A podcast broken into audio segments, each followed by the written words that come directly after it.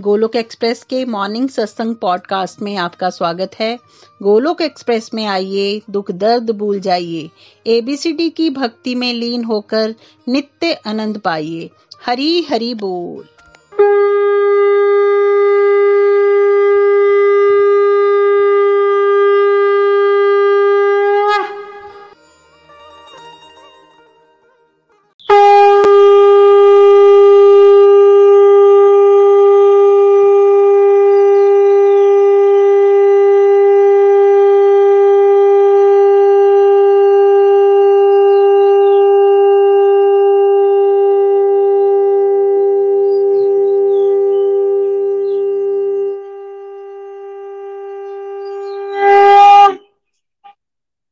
जय श्री कृष्णा चैतन्य प्रभु नित्यानंद श्री अद्वैत गदाधर श्रीवासादि गौर भक्त वृंद।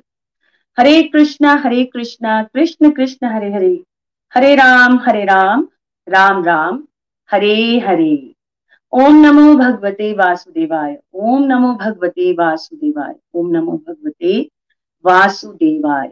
श्रीमद् भगवद गीता की जय हो, गौर निताई की जय हो, श्री श्री राधा श्याम सुंदर की जय हो।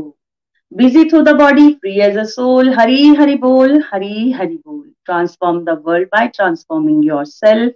ना शास्त्र पर, ना शास्त्र पर, ना धन पर और ना ही किसी युक्ति पर। हे प्रभु, मेरा तो जीवन आश्रित है सिर्फ और सिर्फ आपकी कृपा शक्ति पर। गोलोक एक्सप्रेस में आइए, दुख दर्द भूल जाइए, एबीसीडी की भक्ति में लीन होके नित्यानंद पाइए। हर मन मंदिर, हर घर मंदिर, हर घर मंदिर, हर मन मंदिर। एक बार फिर से आप सबका हार्दिक स्वागत करते हुए मैं रेनू सहदेव हिमाचल प्रदेश चंबा से भगवद गीता सरल सार रूप में उसकी प्रस्तुति के लिए हाजिर हूँ। भगवान श्री हरि की विशेष कृपा और मेरे गुरुओं का भी बहुत बहुत आभार, जिन्होंने हम जैसे हम जैसे इस संसार में उलझे हुए लोगों को भगवत प्राप्ति का सरल तरीका बताया है और साथ ही साथ हम समझ के इसको दूसरों को समझाने के योग्य भी बन पा रहे हैं। तो इस कृपा के लिए हम भगवान का, अपने गुरुओं का जितना भी आभार व्यक्त करें वो कम है। फ्रेंड्स, मैं भगवान श्री हरि से भी प्रार्थना करती हूँ कि वह मेरी बुद्धि में आए और ये जो दुर्लभ ज्ञान की गंगा बह रही है, इसे मेरे माध्यम से, मेरे श्रीमुख से, मेरे मुख से भगवान जी की ये जो बातें हैं आप सबके हृदय में पहुंच सके, ये भगवान जी से मेरी प्रेयर रहेंगी। लास्ट दिनों में हमने विराट स्वरूप जी के दर्शन किए, जिसमें ये क्लियर हो गया कि भगवान एक है। अगर कोई भगवान को शिव रूप में भजना चाहे तो वो भी भगवान है। अगर कोई भगवान जी के साथ माता रानी राम इस रूप में, किसी भी रूप में, विराट रूप का दर्शन करते हुए हम सब ने देखा था भगवान ही सब हैं और भगवान में ही सब हैं। ये भक्ति योग का जो चैप्टर आज हम सार रूप में करेंगे, ये क्या है, एक तरह से हमें हमें सिखाएगा भगवान जी की कृपा कैसे हमें मिलेगी और हम सबका गंतव्य कहाँ है, गोलोक धाम, उस डेस्टिनेशन तक हम कैसे पहुंच सकते हैं ये बताएगा। देखिए फ्रेंड्स, जैसे ही भक्ति योग का नाम आता है तो भक्ति मीन्स किसी की भक्ति करना, यानी कोई स्वामी है और एक सेवक है। भक्ति योग, इसे हमें समझना होगा। भगवान जी को सच्चिदानंद विग्रह कहा जाता है। कभी भी आपने श्रीमद् भगवद गीता या हमारे गुरुओं के श्रीमुख से सुना होगा कि भगवान सच्चिदानंद विग्रह हैं। तो विग्रह शब्द जब आ जाता है तो फिर मीन्स कि हमें हमारे लिए उस सुप्रीम पर्सनैलिटी, उनको याद करने के तरीके, इस भक्ति योग सार रूप में आज हम समझने जा रहे हैं। भगवान से और श्री हरि से, साथ ही साथ अपने गुरुओं के चरणों में नमन करते हुए मैं आरंभ करने जा रही हूँ। भगवान जी की कृपा हम सब पर बनी रहे और ऐसे ही हम आगे बढ़ते रहें। तो चलिए चलते हैं हम जो ग्यारह इस भक्ति योग के कुछ पॉइंट्स को पढ़ने और समझने के लिए। हरि बोल, हरि हरि बोल। धन्यवाद रेनू जी। अध्याय बारह भक्ति योग, श्लोक नंबर वन। भगवान के साकार रूप में अपने मन को लगाने व पूरी श्रद्धा से उनकी उपासना करने वालों को भगवान सर्वश्रेष्ठ मानते हैं। भगवान ये भी बताते हैं कि उनके निराकार रूप में मन लगाना बहुत कष्टप्रद है, कष्टदायक है और ये मार्ग है भी कठिन। हरि बोल, हरि हरि बोल, हरि हरि बोल। देखिए, सबसे पहले तो हमें ये क्लैरिटी होनी चाहिए, हम बच्चों की तरह उलझते कहाँ हैं, कौन सा सही मार्ग है और कौन सा गलत मार्ग है। तो पहले तो ये क्लैरिटी हो जानी चाहिए कि हमें भगवान सही गलत नहीं बता रहे। जैसे हम स्कूल में जाते थे तो हमें गुड, बेटर और बेस्ट ये चीजें बताई जाती थी ना, वैसे ही भगवान हमें भगवद गीता के माध्यम से और स्पेशली भक्ति योग के चैप्टर से हमें क्या बताना चाह रहे हैं, बेस्ट तरीका। तो बेस्ट तरीका क्या भगवान जी ने बताया है, भगवान के साकार रूप में अपने मन को लगाना। साकार रूप में देखिए फ्रेंड्स, जैसे मैं अगर अपनी बात करूं है ना, तो भगवान श्री हरि के, भगवान श्री कृष्ण के रूप के साथ मेरी अट्रैक्शन, राधा रानी के प्रति मेरी अट्रैक्शन, जैसे ही मैं राधा रानी या श्याम सुंदर या श्री राम जी का रूप कहूंगी, वैसे ही हम सब के अंदर एक छवि उभरना शुरू हो जाती है ना। कैसे कि कैसे हमारे श्याम सुंदर ने हाथ में मुरली पकड़ी हुई है, उन्होंने पीताम्बर धारण किया हुआ है, उन्होंने मोर पंख लगाया है। अगर कोई राम रूप के बारे में बात करे तो हाथ में धनुष पकड़ा हुआ है, साथ में सीता मैया है और उनके चरणों में हनुमान जी विराजमान है ना। तो कहने का मतलब क्या, भगवान हम सबको मैसेज दे रहे हैं साकार रूप में। देखो, अगर मटेरियल लाइफ में भी अगर हमें किसी के साथ प्रेम का दान प्रदान करना है तो उसके लिए उस पर्सन को देखना, सामने होना है ना, ये बहुत जरूरी है। जैसे जैसे आ, हम सब लेडीज ने भी एक्सपीरियंस किया होगा, जैसे हमारे गर्भ में जब बच्चा होता है तब हमारी वो फीलिंग्स, वो भाव इतने डेवलप नहीं होते। जब डिलीवरी के बाद वो बच्चा हमारे सामने आ जाता है तो हमारे भाव, हमारा प्रेम उसके साथ ज्यादा डेवलप होना शुरू हो जाता है। वैसे ही वैसे ही भगवान हमें यहाँ पर बेस्ट तरीका बता रहे हैं, भक्ति योग के माध्यम से साकार रूप में भक्ति करना बेस्ट है ना। अब कई यहाँ पर क्वेश्चन कर सकते हैं कि इसका बेनिफिट क्या है। देखिए, निराकार रूप में भगवान जी का ध्यान लगाना है तो कष्टदायी, इसको गलत नहीं कह रहे भगवान। अब जैसे मैं अगर आपको बोलूं कि आप इमेजिनेशन में आंखें बंद कर कर कुछ इमेजिन करने की कोशिश कीजिए, या फॉर एग्जाम्पल भगवान जी की बांसुरी से जो गूंज निकल रही है उसे इमेजिन करने की कोशिश कीजिए, क्या हमें वो दिख पाएगी? हाँ, अगर आपको ये कहा जाए कि आप भगवान की बांसुरी का ध्यान लगाएंगे तो चांसेस बहुत ज्यादा हैं कि आपका ध्यान लग जाए, लेकिन गूंज की तरफ आपका ध्यान नहीं लग पाएगा। जब आप भगवान जी के साकार रूप का ध्यान लगाना शुरू करोगे तो आपको प्रेमानंद मिलना शुरू हो जाएगा। प्रेम कैसे, भगवान जी के साथ प्रेम का आदान प्रदान होगा। और फिर साथ ही साथ देखिए, जो निराकार रूप में ध्यान लगाते हैं ना, वो ये सोचते हैं, उनका ये मानना है, ये गलत सही की बात यहाँ बिल्कुल नहीं हो रही, मैं बार बार रिपीट कर रही हूँ, यहाँ हर किसी का हर किसी का अपना अपना तरीका है, लेकिन यहाँ स्पेशली बात हो रही है भक्ति योग की। और हम सबको हम सबको भगवान जी अपने रूप के साथ आसक्त करने का तरीका बता रहे हैं, उनकी रूप माधुरी में खोने का तरीका बता रहे हैं। क्यों? क्योंकि उनका ये रूप है ना, उनकी लीलाओं में हमारी पार्टिसिपेशन ये कहाँ होगी, गोलोक धाम में है ना। अगर मान लीजिए कोई निराकार रूप में भगवान का ध्यान लगाता है या उस तरफ बढ़ रहा है, उसका ध्यान लग भी रहा है, तो वो इस तरह से है कि जैसे सागर अथाह पानी का स्तोत्र है है ना, वैसे ही वो सागर बनता कैसे है, भिन्न भिन्न बूंदों से। और वो बूंदे कौन सी हैं, हम जैसी आत्माएं है ना। देखिए, सागर में बूंद का विलीन हो जाना, अपनी आइडेंटिटी खो देना, और दूसरी तरफ सागर की वही बूंद जब सीप में बंद होकर मोती बन जाती है तो उसका अपना अस्तित्व बन जाता है। वो मोती श्री कृष्णा के, हमारे श्री हरि के गले का हार बन सकती है। और हम सबको हमारे मेंटर्स बताते हैं ना कि भगवान के धाम में कोई भी चीज निर्जीव नहीं है, वो भगवान से बातें करती है। अगर कोई मोती बन जाए या मान लीजिए रेत का कण ही बन जाए तो वो भगवान को क्या कहेगी, भगवान मेरी तरफ भी देखो। तो ये हमें मिलेगा। इसलिए आप सबको गोलोक एक्सप्रेस में भक्ति योग के द्वारा परम गंतव्य जो कि हमारा गोलोक धाम है उसकी तरफ ले जाने का प्रयास किया जा रहा है। और उसके लिए हमें क्या करना होगा, भगवान के साकार रूप का ध्यान कीजिए।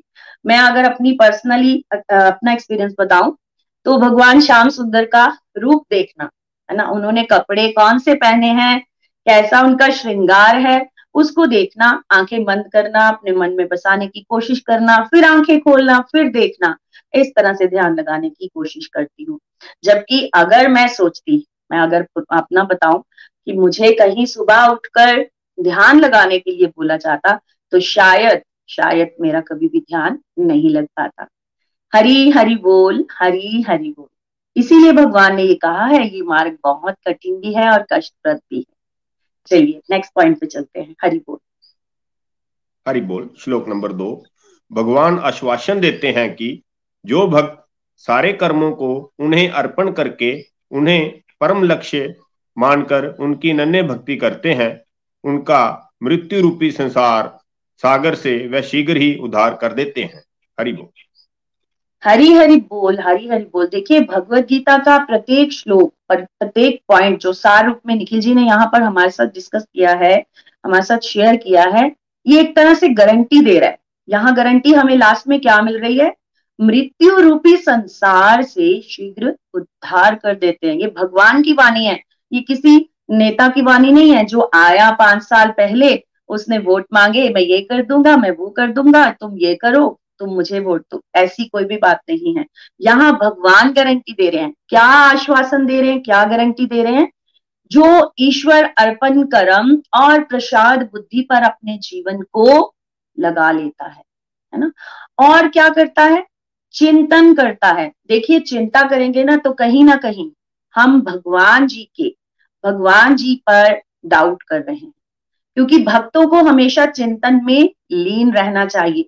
चिंता हमारी हमारे रघुनाथ जी करेंगे, हमें क्या चाहिए क्या नहीं चाहिए ये प्रभु जाने, हमें इसकी चिंता नहीं करनी, हमें चिंतन करना है, है ना। ऐसे लोगों के लिए भगवान ने यहाँ मैसेज दिया है, उन्हें मैं उन्हें मैं क्या करूंगा, जन्म मृत्यु के संसार सागर से उद्धार कर दूंगा। तो फ्रेंड्स हमें पहले अपनी चेकिंग करनी है कि हम है कहाँ, हम कितना चिंतन करते हैं। हरे कृष्णा हरे कृष्णा कृष्ण कृष्ण हरे हरे, हरे राम हरे राम राम राम हरे। हमारी चिंता कहाँ शुरू हो जाती है, पता नहीं बेटा कहाँ होगा, उसने खाना खाया कि नहीं खाया, ये चिंता करते हैं ना। एक बार चैंट किया और फिर वहां चले गए, है ना, हम ऐसा करते हैं ना। हमारा जो चिंतन है वो चिता के समान नहीं है। मतलब देखिए चिता की अग्नि जो होती है ना वो बहुत ज्यादा प्रज्वलित होती है। आप सोचो एक माचिस की तीली जब हमारी बॉडी में लगती है, है ना, वो कितना का हमारा शरीर जलाती है, बिल्कुल थोड़ा सा। लेकिन जब चिता की अग्नि होती है इतना भारी भरकम शरीर राख हो जाता है। वैसी भक्ति करने की हमें जरूरत है। सब कुछ स्वाहा हो जाए, सब कुछ राख हो जाए, ऐसी डिटर्मिनेशन, ऐसा नित्य रेगुलरिटी से भगवान का चिंतन करने की हमें कोशिश करनी है। इसी को लक्ष्य मानना है कि मुझे गोलोक धाम जाना है, प्रभु आपके साथ जुड़ना है। अभी मैं बहुत ज्यादा उलझ जाती हूँ। देखिए मैं अगर अपनी बात करूं तो बार बार हम चिंता में चले जाते हैं, लेकिन फिर से जैसे हमें भगवद गीता में बताया जाता है ना, ये मन तो बताएगा ही चिंताओं को। हमें क्या करना है, इसको इसको अपने वश में लाना है और वापस कहाँ लगाना है, प्रभु के चिंतन में फोकस से हम चलेंगे तो भगवान ने हमें गारंटी दी है ना, हमें इस गारंटी को याद रखना है।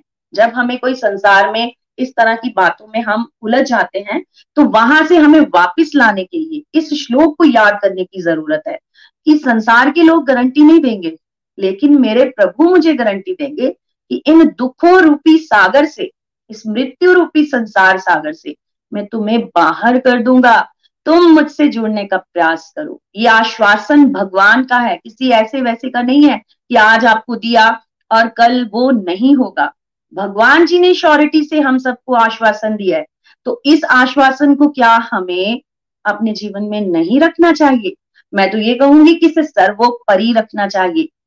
जैसे देखिए कहा जाता है ना, एक आशा राम से दूजी आशा छोड़ दे, राम तेरे साथ है दूजे नाते तोड़ दे। यहाँ पर आपको छोड़ने के लिए नहीं बोल बोला जा रहा, आपको बोला जा रहा है अपनी ड्यूटीज करो, लेकिन प्रभु से जुड़कर, है ना। जैसे हम सब यहाँ पर एक भजन की लाइन सुनते हैं ना, जो गागर का चित नागर में, है ना, पानी ले जाने वाली औरतें अपने सर के ऊपर घड़े के ऊपर घड़ा रखा होता है। बातें तो वो अपनी फ्रेंड से कर रही होती हैं, सड़क पे चल रही होती हैं, हाथ भी घड़ों पर नहीं होते, लेकिन उनका जो ध्यान है हर समय घड़े के अंदर ही लगा रहता है। वैसा ध्यान हमें करना है, वैसा प्रभु के साथ जुड़ने का प्रयास हमें करना है। ये आश्वासन उन डिवोटीज को मिल रहा है कि मैं तुम्हें यहाँ से निकाल लूंगा जो ऐसा चिंतन करेंगे। हरि बोल, हरि हरि बोल। नेक्स्ट पॉइंट पे चलते हैं।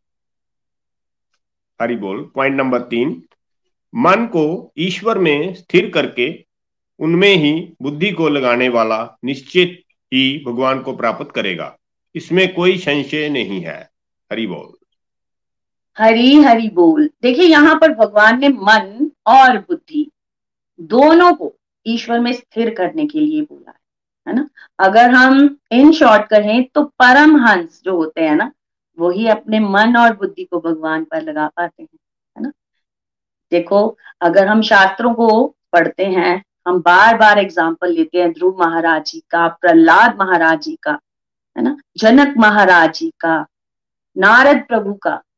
ये कैसे ये कैसे भगवान जी में लग गए? क्योंकि इन्होंने अपना मन और बुद्धि दोनों भगवान में समर्पित कर दी, दोनों समर्पित कर दी थी। और देखो इनका मन इतना स्थिर हो गया था, जैसे प्रहलाद महाराज जी, हम नरसिंह प्रणाम में गाते हैं ना, ये तो नरसिम्हा पर तो नरसिम्हा, ये तो ये तो यामी ततो नरसिम्हा। इनको हर जगह राम जी, हर जगह प्रभु दिखते थे प्रहलाद महाराज जी को, है ना। इन्होंने मन और बुद्धि दोनों को प्रभु में ही स्थिर कर दिया था।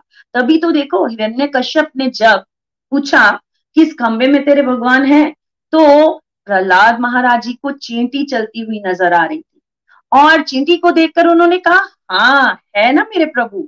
मतलब उनकी भक्ति का लेवल देखिए, वो उनके मन में भगवान के अलावा कोई भय नहीं आ रहा, भगवान के अलावा कोई दूजा दिख नहीं रहा। ये कब संभव है? जब किसी ने फुल फोकस से अपने मन को और बुद्धि को ईश्वर में ही स्थिर कर लिया है, है ना। ऐसे भगवान भगवान यहाँ पर खुद बोल रहे हैं, निश्चित ही भगवान को प्राप्त करेंगे। देखो भक्त प्रहलाद की बात पर, किस खंभ में मेरे हरि हैं, भगवान ने कितना न्यारा रूप धर कर हिरण्यकश्यप का उद्धार किया, है ना। नरसिंह रूप में आकर भक्त प्रहलाद की रक्षा की। निश्चित ही भगवान को प्राप्त करेगा, स्पेशल मेंशन किया, इसमें कोई संशय नहीं है, कोई डाउट नहीं है। क्या प्रहलाद के मन में ये डाउट था? हिरण्यकश्यप के मन में डाउट था कि इस खंभ के अंदर भगवान है या नहीं है, है ना। देखिए लेवल देखिए मन और बुद्धि का। जैसे गोपियां गोपियां जब ध्यान लगाती थी तो किस लिए ध्यान लगाती थी, आपको पता है? उद्धव महाराज जी ने जब इनको फर्स्ट टाइम देखा कि गोपी तुम किसका ध्यान लगा रही हो, तो उन्होंने क्या कहा, कृष्ण कृष्ण कृष्ण कृष्ण, हर समय मुझे कृष्ण कृष्ण ही नजर आते हैं, मैं ध्यान लगा रही हूँ ये कृष्ण मेरे स्मरण से दूर हो जाए, लेकिन मैं उसमें फेल हो रही हूँ। ऐसा लेवल हमें लाना है। क्या हमारा लेवल वैसा है? हमारे मन में कितना कुछ चलता रहता है, हमें बार बार अपने मन को खींचना पड़ता है। ये जो बुद्धि है, ये बुद्धि क्या करती है, हमारी बार बार दूषित हो जाती है। लेकिन एक हम सबके पास टूल भगवान ने दे दिया है। वो टूल क्या है? वो क्राइटेरिया क्या है? रेगुलर सत्संग सेवा साधना जो कोई करता रहेगा वो भी इस लेवल तक पहुंच सकता है। देखो यहाँ पर बात ये नहीं हो रही कि आप गोपियों के लेवल पर या प्रहलाद महाराज जी, हम तो उनके चरणों की धूल भी नहीं है, वैसा मन बुद्धि हम प्रभु में नहीं लगा पाते, बट एटलीस्ट उनके लक्ष्य कदम पर चलने का प्रयास तो कर सकते हैं, है ना। यहाँ पर भगवान हमें मैसेज दे रहे हैं, कोई संशय मत करो, जो मन और बुद्धि को मुझ में लगाएगा वो मुझे अवश्य ही प्राप्त करेगा, है ना। हम सब के लिए गारंटी है, थोड़ा सा भी मन अगर भगवान में लग रहा है, प्रभु जी थैंक यू, एक परसेंट आपके बीच में मेरा मन लग गया, आपके साथ, है ना। बुद्धि से ये संसार थोड़ा गायब हो रहा है, थैंक यू, इसको और बढ़ा दीजिए। लालच करना है ना, तो इस तरह का लालच करना शुरू करो। हम क्या करते हैं, हम मन और बुद्धि से लालच करते हैं संसार का, और फिर इस संसार में ही उलझकर रह जाते हैं। चलिए आगे बढ़ते हैं। अब भगवान जी जो नेक्स्ट श्लोक हमें करवाने जा रहे हैं, जो पॉइंट्स बताने जा रहे हैं, वो ऑप्शन दे रहे हैं। कौन से ऑप्शन? जो हम दुनियादारी में बहुत गलती करते हैं।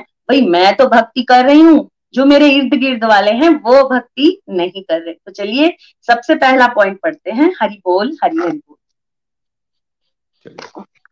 पॉइंट नंबर चार, यदि कोई अविचल भाव से मन को ईश्वर में नहीं लगा सकता तो फिर उसे भक्ति योग के विधि विधानों का पालन करके भगवान को प्राप्त करने की इच्छा करनी चाहिए। हरि बोल, हरि हरि बोल, हरि हरि बोल। अब भगवान जी इतने दयालु है ना, पीछे भगवान ने कहा मन को स्थिर करो, बुद्धि को स्थिर करो, मेरी बातें मानो, मेरा चिंतन करो। अब भगवान हमें लेवल बताएंगे कि फर्स्ट बेस्ट स्टेज कौन सी है, सेकंड बेस्ट स्टेज कौन सी है, थर्ड बेस्ट स्टेज कौन सी है। वैसे तो जो फर्स्ट बेस्ट स्टेज है वो कौन सी है? जो कोई भगवान से प्रेम करे, जैसे इश्क हो जाए, हर समय चिंतन में एक लवर को उनका लवर ही याद आता है, वो बेस्ट स्टेज है। लेकिन कोई ऐसा भी नहीं कर सकता, तो पहली स्टेज में भगवान क्या कह रहे हैं? भक्ति के विधि विधानों का पालन करें। देखिए गोलोक एक्सप्रेस में आपको भक्ति के विधि विधान क्या बताए जा रहे हैं। रेगुलर फोर एस पिलर पर अपनी लाइफ को चलाइए, है ना। सत्संग कीजिए, साधना कीजिए, सेवा कीजिए, भगवान जी का श्रृंगार कीजिए, नाम जाप कीजिए, और परहेज किससे कीजिए? डोंट क्या है, डिस्ट्रक्टिव एक्टिविटीज को छोड़िए, है ना। लेकिन लेकिन इसके लिए आप सबको डिजायर करनी होगी, है ना, क्योंकि ये पूरी की पूरी जो गेम है ये डिजायर की है। देखो ए बी सी डी बार बार हम पढ़ते हैं भगवद गीता के माध्यम से, ये ए बी सी डी भी बार बार ना अलग अलग शब्दों के माध्यम से कई बार भगवान जी हमारे माइंड में आ जाते हैं। जैसे A for atma, A for atma, B for bhakti, C for choice and D for desire, है ना। देखो बी और डी के बीच में सी है। भक्ति करना सब चाहते हैं, डिजायर है या नहीं है ये पता नहीं है, लेकिन जो चॉइस लेगा ना वो ही इस डिजायर को फुलफिल भी करेगा। हमारी डिजायर्स क्या होती हैं? मटेरियलिस्टिक गोल की तरफ, है ना।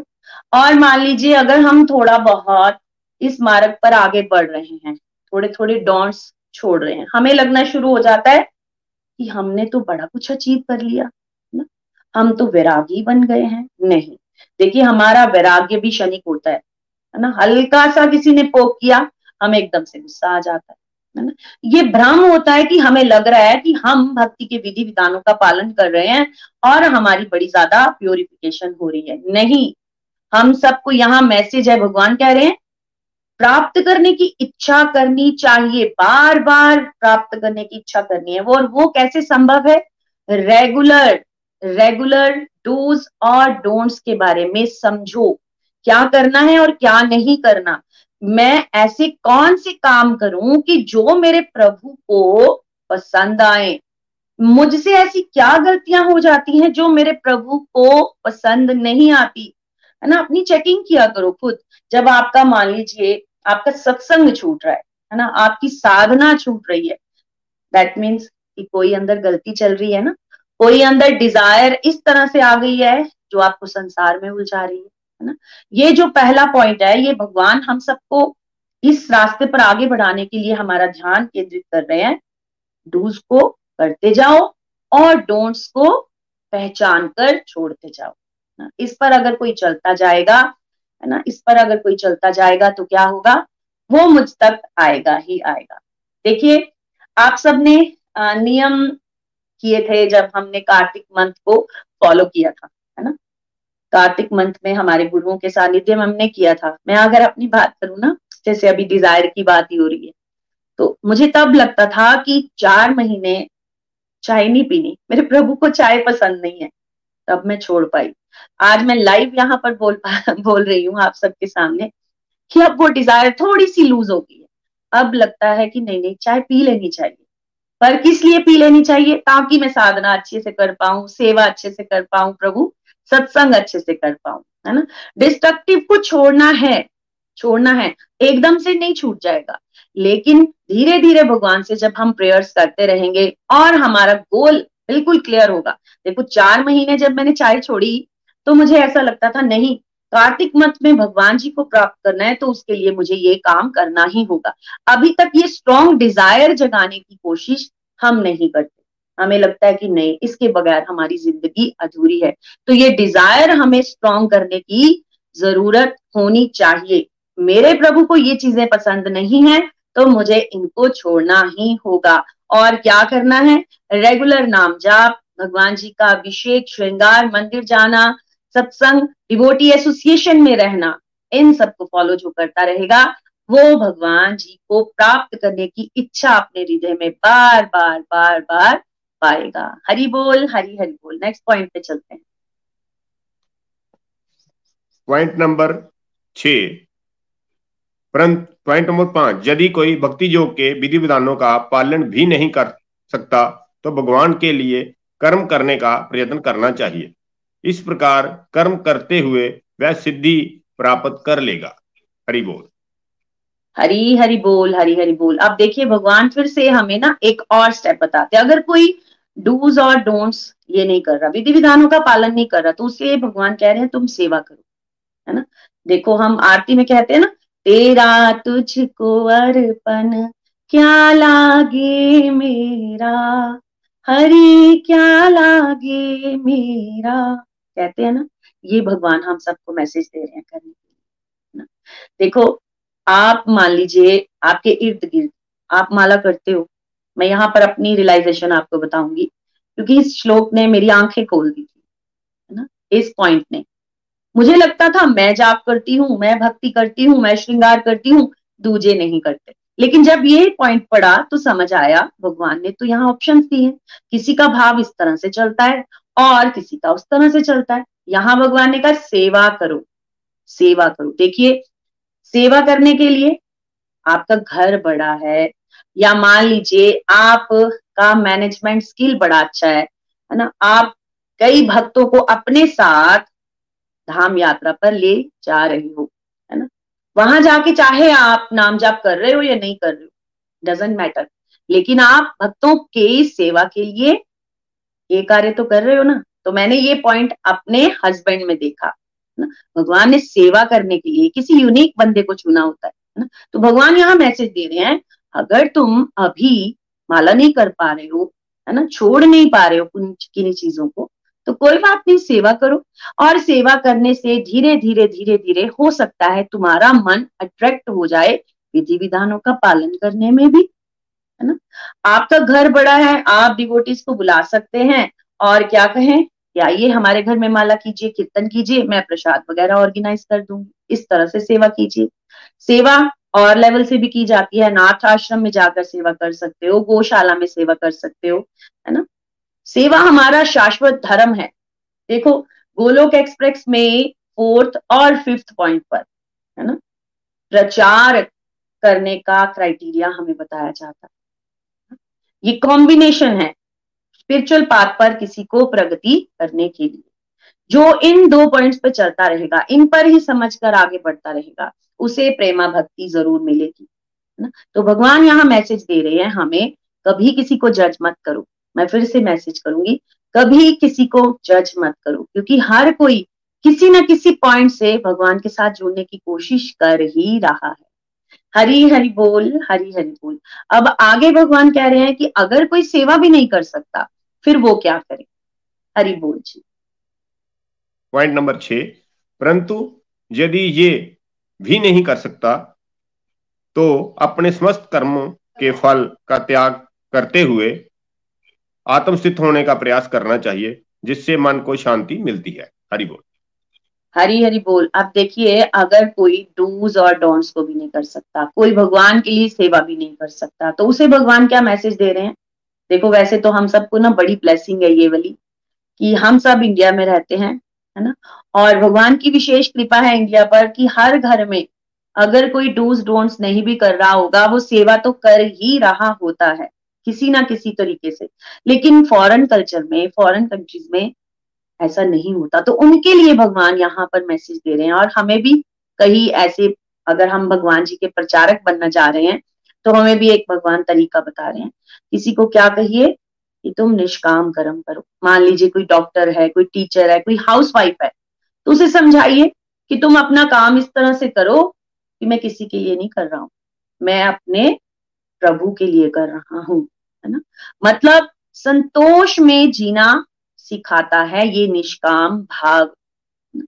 अब देखिए, किसी का ये भी क्वेश्चन आ सकता है कि अगर हमने अपने काम के प्रति संतोष ही रख लिया तो फिर हमारी ग्रोथ कैसे होगी, हमारी ग्रोथ कैसे होगी।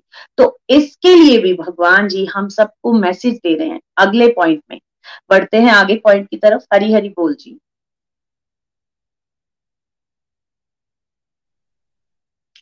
हरी बोल।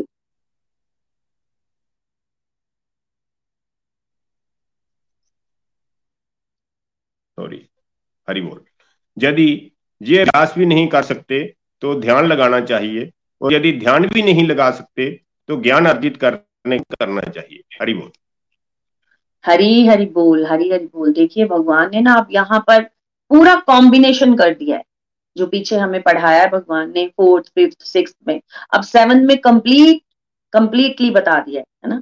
देखो, अगर कोई क्लास फाइव का स्टूडेंट होगा ना, मान लीजिए, या कोई क्लास नर्सरी का स्टूडेंट होगा, तो पीएचडी का जो लेक्चर देने वाला लेक्चरर है वो क्लास फाइव के बच्चे को समझ नहीं आएगा उसका लेक्चर।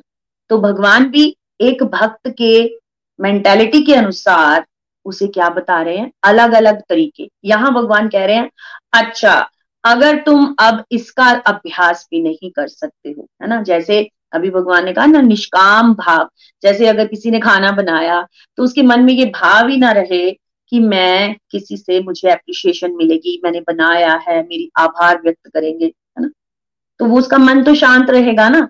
मन शांत रहेगा तभी तो वो अपने अंदर की आवाज सुन पाएगी। लेकिन अगर कोई ये भाव लगाकर चले कि नहीं, सब मेरी एप्रिशिएशन करेंगे, है ना, मैंने बनाया, और मान लीजिए किसी ने निंदा कर दी, तो वो ज्यादा शांत हो जाएगी। तो उनके लिए भगवान कह रहे हैं, अगर तुम ऐसा भी नहीं कर रहे हो तो क्या करना चाहिए, ध्यान लगाना चाहिए।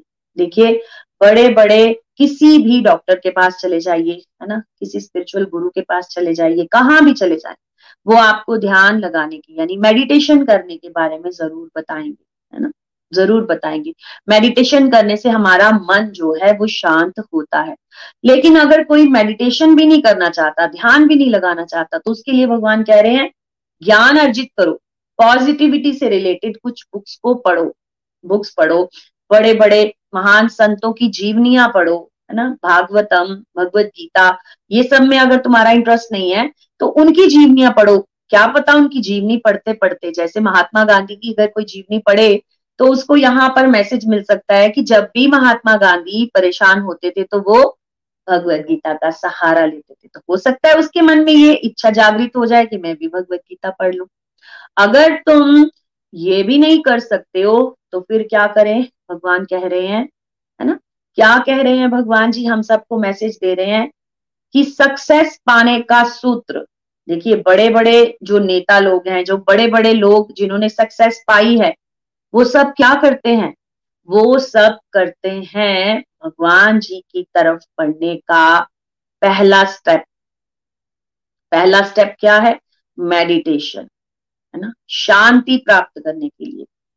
जब कोई इस तरह से चलेगा तो फिर उसे थोड़ी थोड़ी नॉलेज पाने के लिए, बुक्स पढ़ने की लालसा भी जागृत होगी। अब यहाँ से आप पीछे पीछे जाना शुरू हो जाइए, जो अब हम पढ़ के आए हैं। बुक्स पढ़ेगा फिर उसे लगेगा कि क्यों ना मैं भी अपने कार्य जो है विदाउट एक्सपेक्टेशंस करूं, है ना। कोई एप्रिशिएशन किसी भी इस तरह की, है ना, मान सम्मान के लिए नहीं, मुझे अपनी सेवा समझकर करना है। तो वो सेवा करना शुरू हो गया ना जो भगवान ने कहा। अब सेवा करते करते अब उसके घर में मान लीजिए कोई भक्त आ गए, है ना, उन्होंने श्रृंगार बड़ा अच्छा किया था, या फिर मान लीजिए वो माला कर रहे थे। जब उसने माला सुनी तो उसके मन में भी इच्छा जागृत हो सकती है कि काश मैं भी माला करूं, है ना। तो वो माला जब उसकी स्टार्ट हो गई तो बस जैसे कहा जाता है ना, एक बार खाता ओपन होने दीजिए, फिर फिर क्या हो जाएगा, फिर ऑटोमेटिकली भगवान अपनी तरफ खींच लेंगे, है ना। भगवान ना एक तरह से चुंबक है, हल्का सा रेस छोड़ते हैं, जैसे लोहा अपने आप अट्रैक्ट होता है ना, भगवान वो रेस कैसे छोड़ते हैं, अपने भक्तों के माध्यम से, अपने भक्तों के माध्यम से।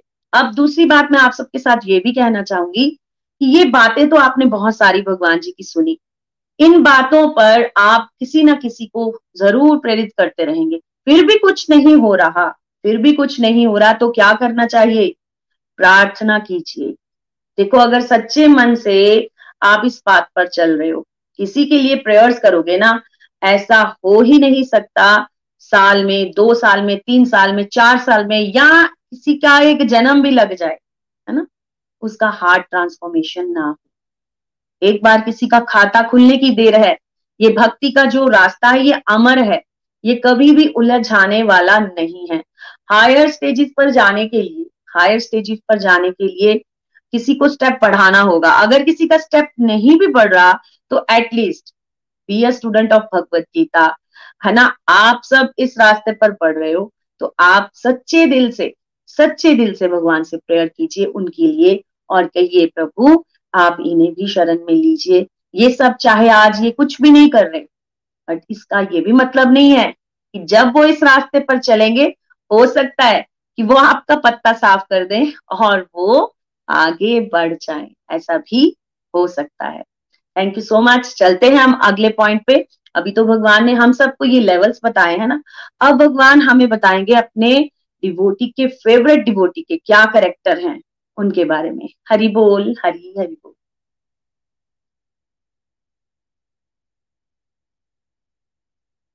हरि बोल। नीलम मैम आप पढ़ लीजिए। हरि हरि बोल। पॉइंट एट, जो ना तो किसी प्राणी के कष्ट का कारण बने और ना ही किसी प्राणी से विचलित हो, जो हर्ष, शोक, भय, चिंता और कष्टों से मुक्त है और जो सांसारिक आकांक्षाओं से विरक्त, बाहर भीतर से शुद्ध, निपुण तथा सभी कर्म फलों को त्याग चुका है, वह भगवान को अति प्रिय है। हरि हरि बोल। हरि हरि बोल। अति प्रिय भक्त भगवान को, भक्त प्रहलाद सबको याद है, है ना। क्यों?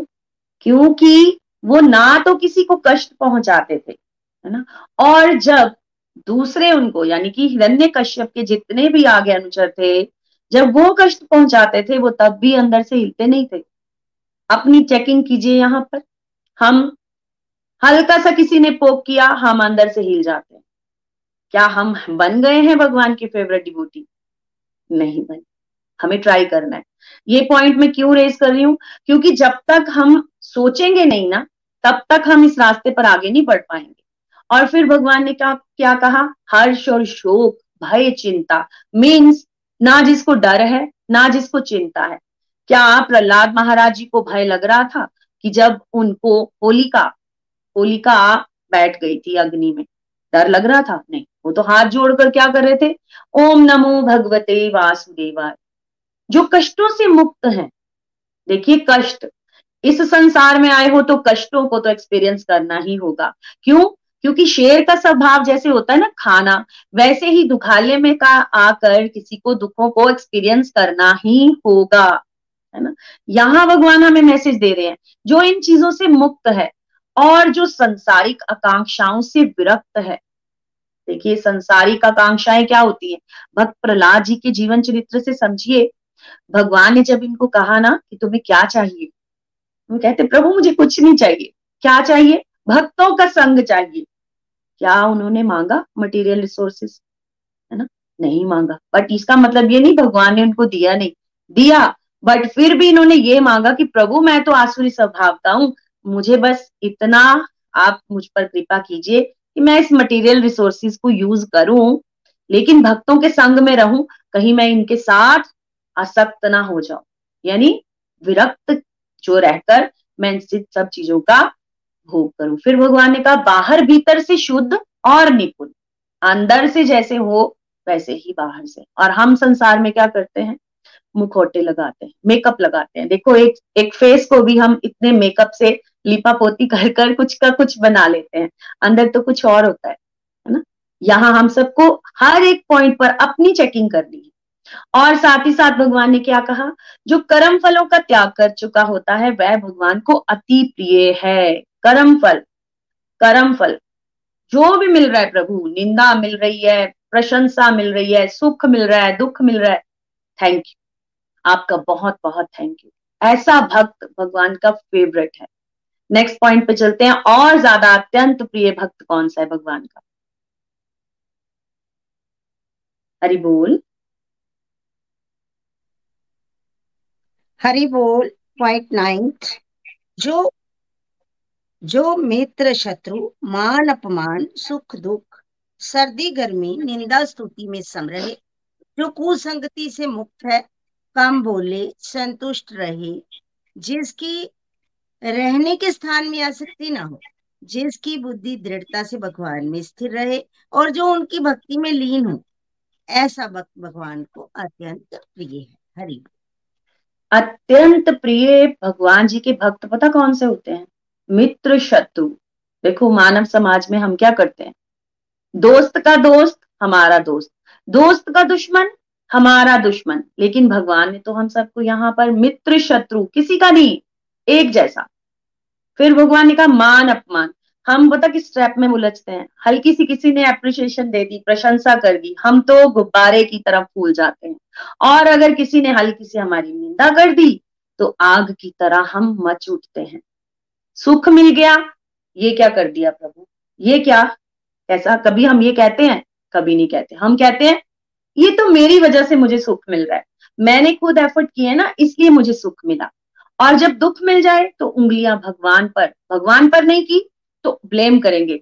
दूर क्यों जाते हो, आप एक खाना ही बनाते हो ना घर में, किसी को वो डिश पसंद नहीं आएगी तो फिर हम क्या कहते हैं, ये किसने बोला था बनाने के लिए, है ना। हम कितने दोगले हैं, बिल्कुल बिल्कुल सही लिखा जिसने भी लिखा है, हम दोगले। लेकिन यहाँ भगवान अपने अत्यंत प्रिय भक्त की बात कर रहे हैं। उनके भक्त किसी को शत्रु नहीं मानते, किसी के मित्र नहीं होते।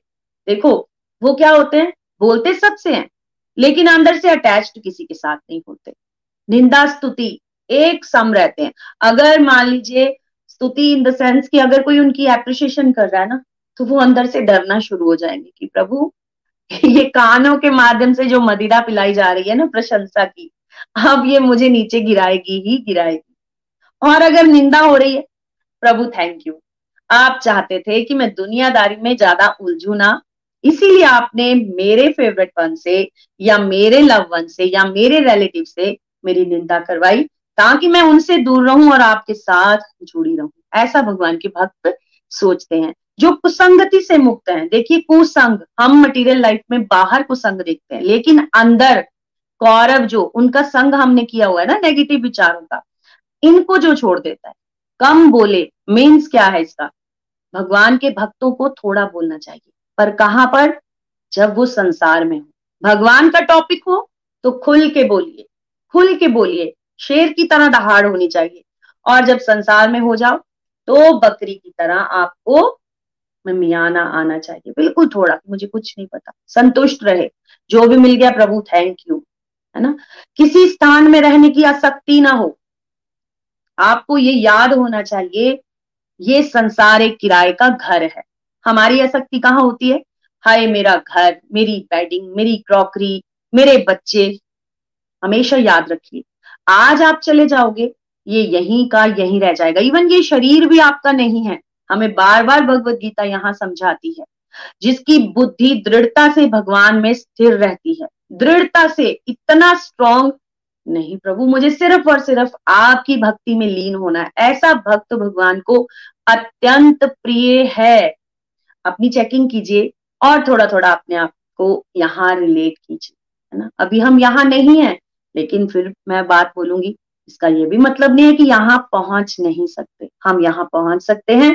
बस अंदर स्ट्रॉन्ग डिजायर होनी चाहिए और भक्तों के संग में रहकर वो जोश बार बार मेंटेन करने की कोशिश करनी है। हरि बोल, हरी हरि बोल। लास्ट पॉइंट पे चलते हैं मैम। हरी हरि बोल। पॉइंट टेंथ, जो इस प्रकार बताए गए पवित्र धर्म रूपी अमृत ज्ञान का श्रद्धा से आचरण करते हैं, भगवान को ही अपने जीवन का परम लक्ष्य मानकर उनकी भक्ति में रत रहते हैं, वह भक्त भगवान को अतिशय प्रिय है। हरि हरि। पहले भगवान ने बोला अति प्रिय, फिर बोला भगवान ने अत्यंत प्रिय, और अब भगवान ने बोला अतिशय प्रिय। अतिशय प्रिय कौन है भगवान के? जो इस पवित्र धर्म रूपी अमृत ज्ञान का श्रद्धा से आचरण करते हैं। मतलब भगवद गीता आप सुन रहे हो ना फ्रेंड्स, तो इसको अपने बिहेवियर में उतारने का जो निरंतर प्रयास करेंगे। यहाँ पर आपकी सक्सेस की बात नहीं हो रही, आपने कितना उतारा, fifty percent, sixty percent, ten percent, है ना। यहाँ पर भगवान वो नहीं देख रहे, भगवान कह रहे जो एक परसेंट भी इस पवित्र धर्म रूपी अमृत ज्ञान का पान कर अपने आचरण में उतारते हैं, है ना। देखो हम यहाँ पर हम सबका ध्यान यहाँ केंद्रित करने की ओर भगवान मैसेज दे रहे हैं। अगर इस ज्ञान को भूल गए ना तो गड़बड़ है, तो गड़बड़ है। अभी भगवान ने पीछे बताया ना, मान अपमान, सर्दी गर्मी, सुख दुख, इन सबको भूल जाओ। भगवान ने पीछे अपने बारे में विराट स्वरूप में, है ना, परम गोपनीय ज्ञान में, ये जो भक्ति योग में इतना कुछ हमें बताया है, अगर हम इसको भूल गए फिर बहुत बड़ी गड़बड़ हो सकती है ना। हम सबकी जर्नी देखिए, जर्नी है ना हमारी, हमारा लक्ष्य हमें क्लियर होना चाहिए कि हमने गोलोक धाम जाना है, हम वहां के निवासी हैं। देखो हम एक साधारण सी जर्नी भी करते हैं। मान लीजिए हम चंबा से अमृतसर जाएंगे, रास्ते में हम किसी ढाबे पे रुककर खाना भी खाएंगे, कोई टायर में हवा भी भरवाएंगे, लेकिन हमारी जर्नी हमें क्लियर होती है ना कि ए डेस्टिनेशन से मुझे बी डेस्टिनेशन पर शाम तक पहुंचना है। वैसे ही हम सब शाश्वत सेवक हैं प्रभु से, अपनी पॉल्यूटेड डिजायर के कारण इस संसार में आकर उलझ गए हैं। अब भगवान की कृपा से हमें ये भगवत प्राप्ति का रास्ता भक्ति योग के माध्यम से परम गंतव्य की ओर लेके जा सकता है। अगर आप इसको भूल गए, है ना, इसको भूल गए तो गड़बड़ है। और भगवान ने कहा जो इसको भूलेगा नहीं वो मेरा अतिशय प्रिय भक्त है। देखो रोल प्ले करो, इस दुनिया में आए हो ना, जैसे नीलम मैम हमेशा क्या बोलते हैं, अंदर से ड्रामा बाहर से ड्रामा। बाहर से ड्रामा तो एज इट इज करना ही होगा, लेकिन इमोशंस को प्रभु के साथ जोड़ो, है ना। जितनी जितनी आप डिवोशन करते जाओगे ना, मटेरियलिस्टिक लाइफ में भी आपके सुधार अपने आप होता जाएगा। लेकिन आपका गोल ये नहीं होना चाहिए कि मैं मटेरियलिस्टिक लाइफ को सुधार लूं, नहीं, ये हमारा गोल नहीं होगा। हमारा गोल क्या है? हमारा गोल है गोलोक धाम जाना, और उसके लिए भगवान ने क्लियरली भक्ति योग के चैप्टर में हमें मैसेज दे दिया है। क्या करो? साकार रूप में मेरी भक्ति करो, और साथ ही साथ क्या करो, इस अमृत ज्ञान रूपी गंगा में श्रद्धा से उतरकर इसे अपने आचरण में उतारो। मीन्स इम्प्लीमेंटेशन की ओर भगवान मैसेज दे रहे हैं। और इम्प्लीमेंटेशन कैसे होगी? हम कल जो ज्ञान गंगा में अब प्रवेश करेंगे, भक्ति योग का चैप्टर यहाँ पर कंक्लूड होता है। ये छह चैप्टर जो हम पढ़ के आए हैं पीछे, ये यहाँ पर कंप्लीट होते हैं। आप भगवान हमें अब ज्ञान देंगे। श्रीमद् भगवद गीता की जय हो। हरि हरि बोल, हरि हरि बोल, हरि हरि बोल। Hare Krishna Hare Krishna, Krishna Krishna Hare Hare, Hare Ram Hare Ram, Ram Ram Hare Hare. Thank you so much Renu ji, बहुत ही वंडरफुल सत्संग रहा आज का, बहुत ही पावरफुल और बहुत ही एनर्जेटिक रहा। रेनू जी के माध्यम से आज हमने अध्याय बारह के सार को, एक एक पॉइंट को रेनू जी ने बहुत ही ब्यूटीफुली हम सबके साथ यहाँ पे एक्सप्लेन किया। एक एक पॉइंट जो है अध्याय बारह का, जो सार रूप में हमने किया, हमारी जो भक्ति है उसकी गंभीरता को और बढ़ाता है। जैसा कि हम सब जानते हैं कि भगवद गीता जो है वो तीन पार्ट्स में जो है वो डिवाइडेड है। फर्स्ट पार्ट हमारा कंप्लीट हो चुका है और सेकंड पार्ट को आज हमने, जो कि हमारा सेकंड पार्ट का लास्ट चैप्टर भक्ति योग, उसके सार को हमने रेनू जी के श्रीमुख से सुना और बहुत ही आनंद आया। Thank you so much Renu ji once again. तो बिल्कुल सही बताया रेनू जी के माध्यम से, हमने यही समझा कि ये जो अध्याय बारह है ये अर्जुन के प्रश्न से शुरू होता है। अर्जुन का प्रश्न हमारे ही बिहाफ से है और अर्जुन जो है हमें ही रिप्रेजेंट करते हैं। अर्जुन ने ये पूछा कि भगवान, ये नहीं पूछा कि गलत क्या है सही क्या है, अर्जुन ने ये पूछा कि बेटर क्या है और बेस्ट क्या है। और हम सबको भी ये समझना है कि जो अर्जुन का प्रश्न है उसका उत्तर देते हुए भगवान श्री कृष्ण हम सबको यही समझा रहे हैं कि यहाँ पे जो बात है वो सही गलत की नहीं हो रही है, यहाँ पे जो बात है बेटर और बेस्ट की हो रही है। अगर हम निराकार की उपासना करते हैं तो गलत वो भी नहीं है। समझ लो कि निराकार की उपासना करने का मतलब ये है कि अगर मैं अपनी एग्जांपल से फ्रेंड्स आपको बताऊं तो मैंने अपने ग्रैंड पेरेंट्स को नहीं देखा, मेरे बर्थ से पहले ही ना मेरे ग्रैंडफादर थे और ना ही बाद में, और ना ही मेरी ग्रैंडमदर थे। अगर मेरे पेरेंट्स मुझे कभी उनके बारे में बताते थे तो मैं ठीक है मैं शांति से सुन लेती थी, मैं कहती थी हाँ वो मेरे दादाजी वो मेरी दादी माँ होंगे, लेकिन मैंने उनको देखा नहीं। तो ठीक उसी तरीके से जिनको हमने देखा नहीं होता उनके प्रति हमारा सेवा भाव या उनके प्रति हमारा जो प्रेम है वो कैसे बढ़ सकता है। ठीक उसी तरीके से जब हम भगवान के उस श्याम सुंदर स्वरूप जो कि गोलोक धाम में है राधा रानी के संग है, जैसे कि रेणु जी ने बहुत प्यारे तरीके से बताया, श्याम सुंदर रूप का हमें ध्यान करना चाहिए, साकार रूप का हमें ध्यान करना चाहिए, जो कि मुरलीधर हैं, जिनके अधरों पे हल्की सी मुस्कान हमेशा रहती है, जिन्होंने पीताम्बर धारण किया हुआ है और जिनके घुंघराले बाल हैं, जिनकी टेढ़ी चितवन है। जब हम उनका बार बार ध्यान करेंगे तो वो हमारे हृदय में धीरे धीरे जो है वो, जब हम ये प्रैक्टिस करेंगे तो वो वास करना शुरू हो जाएंगे। और भक्ति योग के माध्यम से हमने यही समझा कि हमें भक्ति योगी बनना है। अगर हम उस गंतव्य तक पहुंचना चाहते हैं, अगर हम उस परम लक्ष्य तक पहुंचना चाहते हैं तो हमें भगवान की सेवा करनी होगी। अगर हम भगवान की सेवा नहीं करेंगे तो हमारे जीवन में क्या होगा, है ना, आलस्य होगा, दरिद्रता होगी। और वो भक्त नहीं होता जो भगवान की सेवा नहीं करना चाहता। वास्तव में भक्त वही है जो साकार रूप में भगवान की सेवा करना चाहता है।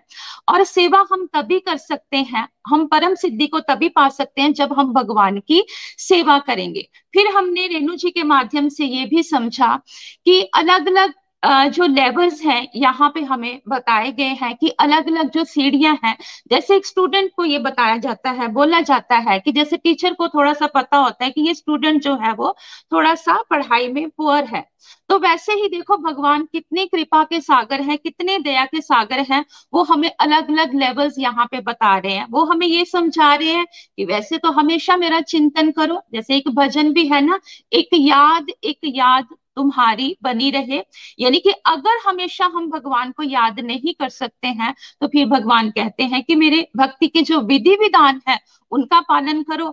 अगर तुम वो भी नहीं कर सकते तो फिर तुम अलग अलग तरीके से अभ्यास करो, तुम ध्यान करो। अगर तुम वो भी नहीं कर सकते तो फाइनली फिर भगवान कहते हैं कि कर्म फलों का त्याग कर दो। तो यहाँ पे देखो भगवान हमें आगे बढ़ने के लिए इतने अलग अलग तरीके बता रहे हैं, तो हमें उन बातों को, हमें भगवान की आज्ञा का पालन करना चाहिए। देखिए सिंसियर स्टूडेंट वही होता है जो अपनी टीचर की बात को फॉलो करता है, वही आगे बढ़ पाता है।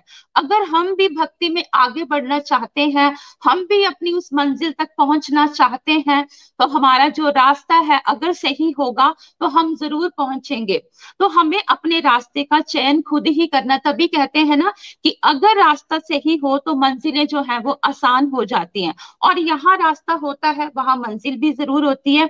तो भगवान हमें जो मंजिल बता रहे हैं कि मेरे तक पहुंचो, तो भगवान तक अगर हमें पहुंचना है तो हमें भगवान के साकार रूप की पूजा करनी होगी, यानी कि भगवान की सेवा करनी होगी।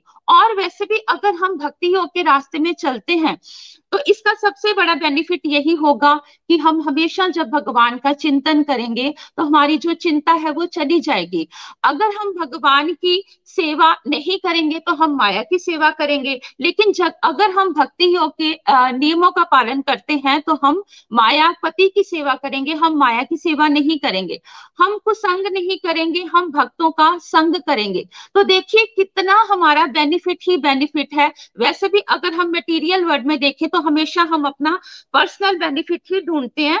तो देखो यहाँ पे जैसे एक एल आई सी का स्लोगन आता है ना कि जिंदगी के साथ भी और जिंदगी के बाद भी, अगर हम इस भगवान के बताए हुए रास्ते पर चलते हैं तो यहाँ हमें आनंद मिलेगा। और हमें मृत्यु के बाद जब हम भगवान के धाम जाएंगे, वो तो हम जानते हैं कि वहां पे तो जब हम परमानेंट के पास रहेंगे तो हमें आनंद ही आनंद मिलेगा। जैसे कि हम गोलोक एक्सप्रेस में भी क्या देख रहे हैं आजकल कि जैसे हमारे फाउंडर जो है वो निखिल जी इंडिया आए हुए हैं, तो कैसे जो डिवोटीज हैं चंबा में या अलग अलग सिटीज में हमारे जो सत्संग ऑर्गेनाइज हुए हैं, किस तरीके से जो भक्त हैं वो भगवान की भक्ति में झूम रहे हैं।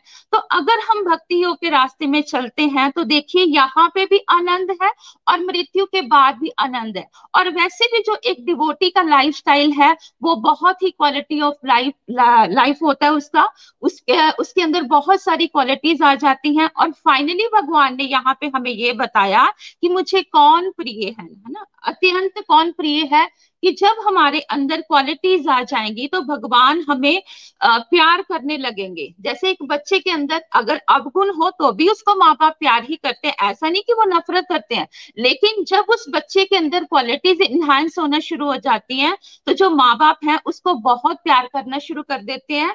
तो भक्ति योग का मतलब यही है कि हम भगवान के बताए हुए रास्ते पे चले, हम भगवान की सेवा करें, हम भगवान से प्रीति करें, हम भगवान से प्यार करें, स्नेह करें, और हम अपने जो परम गंतव्य है, जो हमारा परम लक्ष्य है, उसको हम प्राप्त कर पाए, ताकि जो हमारा जीवन है वो सफल हो, ताकि जो हमारा जीवन है वो सार्थक हो। तो बहुत सुंदर सुंदर शिक्षाएं हमने रेनू जी के माध्यम से यहाँ पे समझा।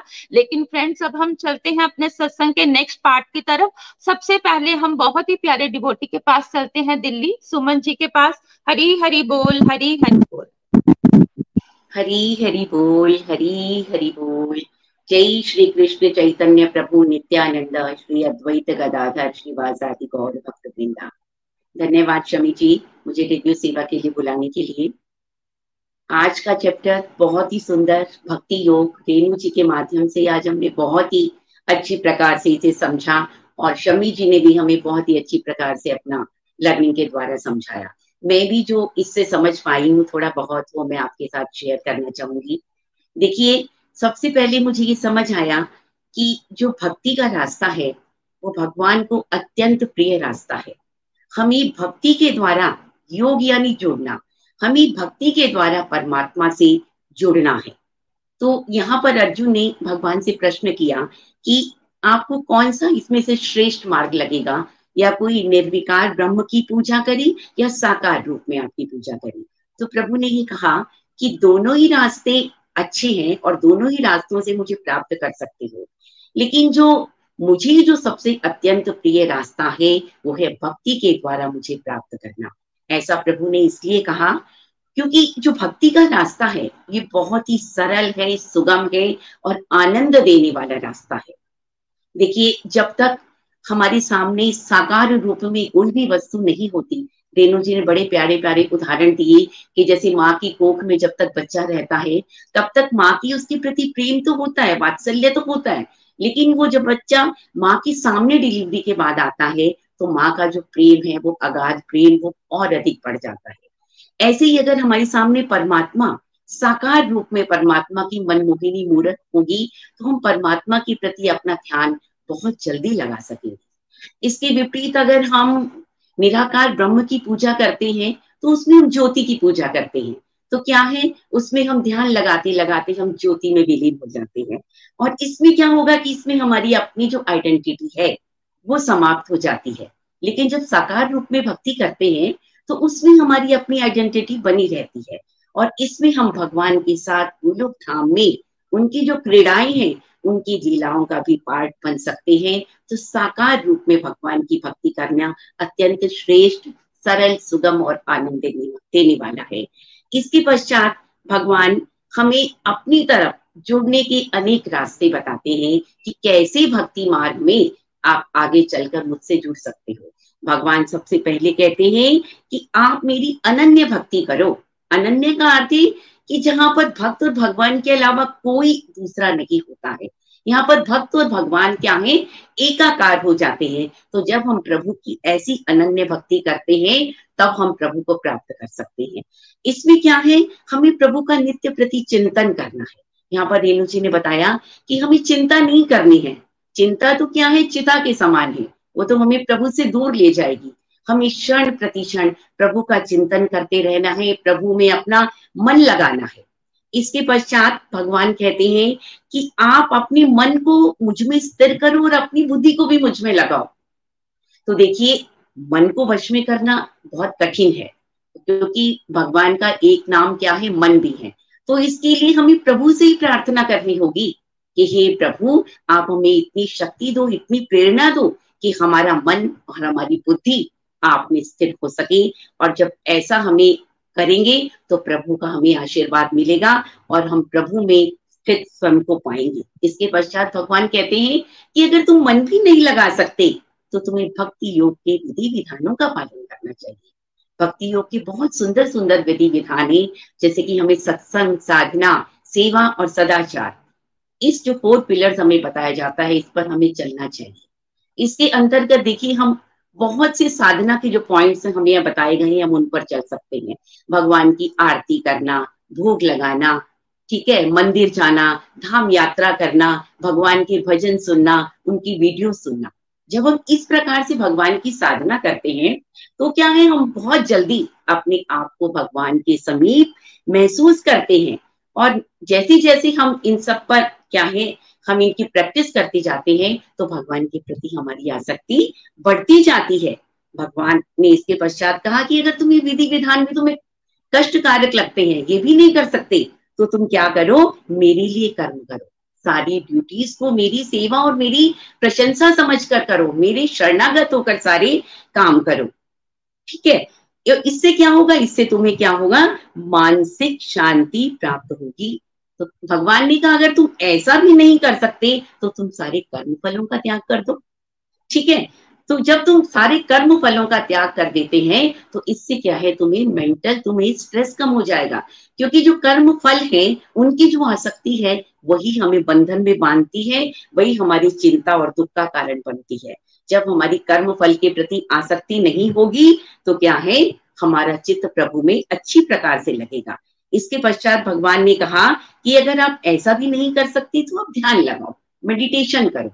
मेडिटेशन भी एक वो बहुत अच्छी बहुत अच्छा तरीका है कि जो हमें प्रभु के पास ले जाएगा, प्रभु से जोड़ेगा, प्रभु की भक्ति के रास्ते में आगे बढ़ाने में सहायक सिद्ध होगा। प्रभु ने कहा कि अगर ये भी तुम्हें मुश्किल लगता है तो तुम क्या है, ज्ञान प्राप्त करो। शास्त्र ग्रंथों की शास्त्र ग्रंथों को पढ़ो। अगर शास्त्र ग्रंथ भी पढ़ना कठिन लगते हैं तो मॉरल जो एजुकेशन है उसको तुम पढ़ो, बड़े बड़े महापुरुषों की जीवनियां पढ़ो। और जब तुम उनकी जीवनियां पढ़ोगे तो वहां भी तुम ये पाओगे, वो भी किसी ना किसी तरह प्रभु से इसी रास्ते के द्वारा, भक्ति मार्ग के द्वारा जुड़े हैं। इसके पश्चात भगवान ने कहा कि अगर ध्यान भी नहीं लगता तो ज्ञान, तो ज्ञान प्राप्त करके भी हम प्रभु को प्राप्त कर सकते हैं। इसके पश्चात लास्ट में प्रभु कहते हैं कि कौन मुझे बहुत अधिक प्रिय है।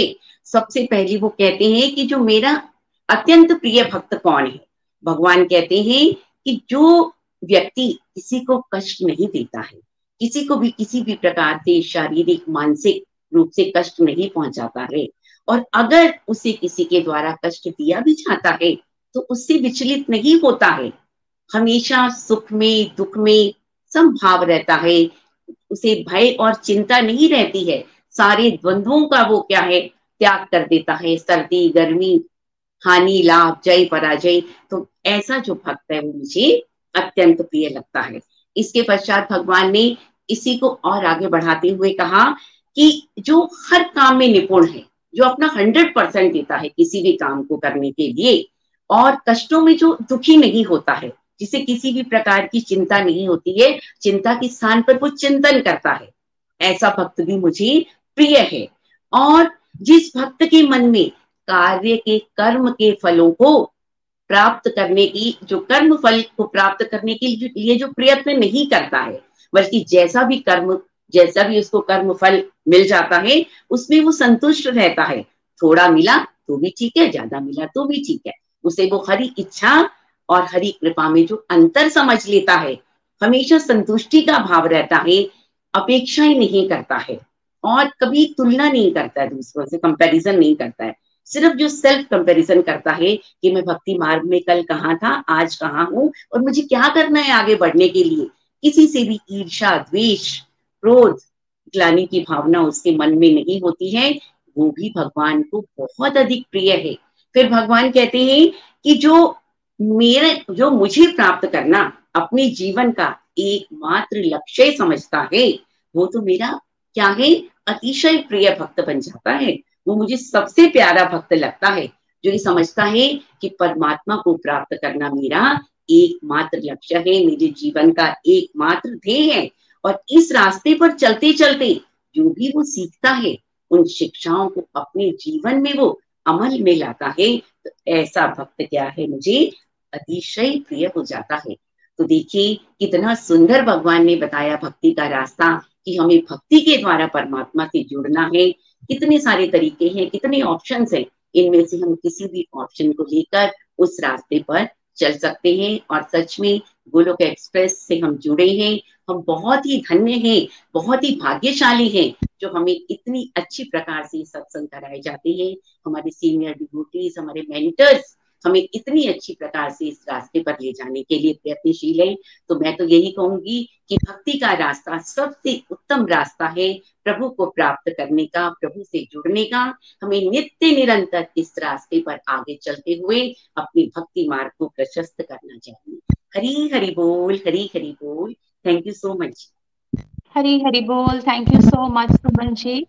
बहुत ही प्यारे रिव्यूज आप सबने आपने हम सबके साथ साझा किए, बहुत ही आनंद आया आपको भी सुनकर।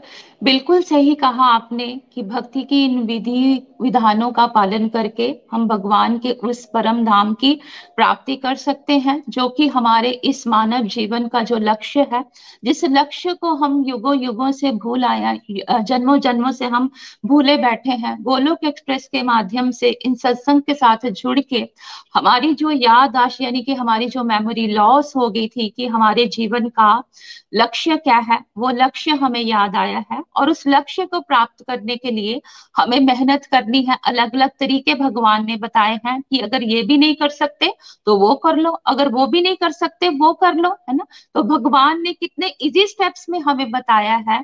तो जो भी स्टेप हम Uh, करना चाहें, जिसको भी हम फॉलो करना चाहें, जो भी हमें आसान तरीका लगता है उसी तरीके को अपना के हम भक्ति मार्ग में आगे बढ़े।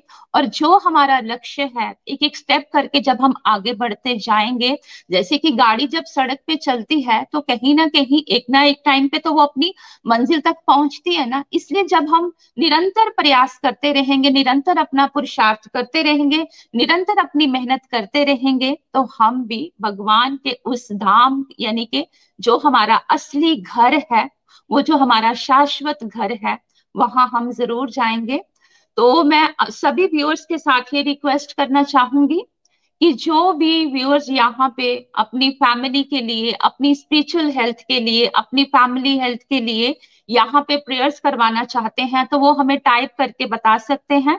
मेरी तरफ से भी चार माला जो है वो डेडिकेट रहेंगी, और सभी गोलोकियंस भी जो है कुछ कुछ अपनी माला को जो है वो सभी व्यूअर्स के लिए यहाँ पे डेडिकेट करेंगे। तो भगवान श्री हरि की कृपा हम सब पर यूं ही बनी रहे और बरसती रहे।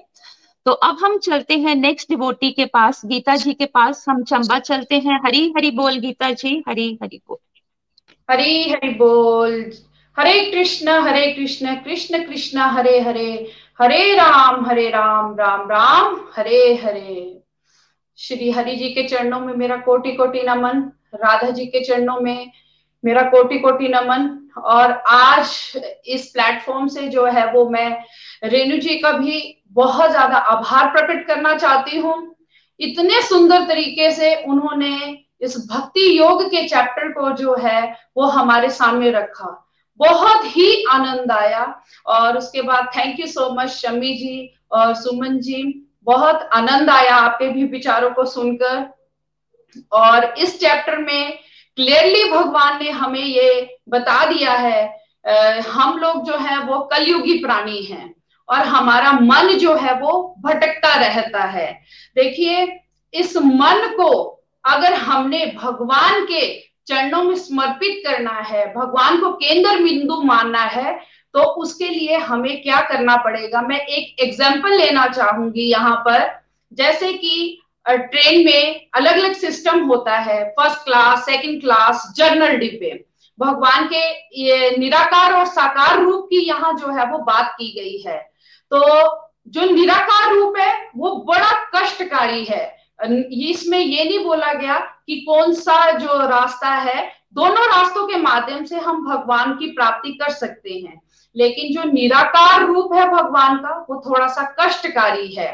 तो जैसे ट्रेन के अंदर जो है जब हम फर्स्ट क्लास में बैठते हैं तो हमें किसी भी तरीके से जो है वो परेशानी नहीं होती है, और जो जनरल डिब्बे में बैठे हैं लोग वो भी जो है वो एक ही डेस्टिनेशन तक पहुंचेंगे, एक ही समय में जो है वो गाड़ी पहुंचेगी। लेकिन ये होगा कि जो जनरल डिब्बे में बैठा हुआ व्यक्ति है, यात्री है, उसको थोड़ी सी जो है वो परेशानी का सामना करना पड़ेगा, है ना। तो उसी तरह से भगवान के रास्ते पर जो है वो भगवान की प्राप्ति हमें हो सकती है, लेकिन हमें भगवान के साकार रूप का जो है वो अध्याय ध्यान लगाना है।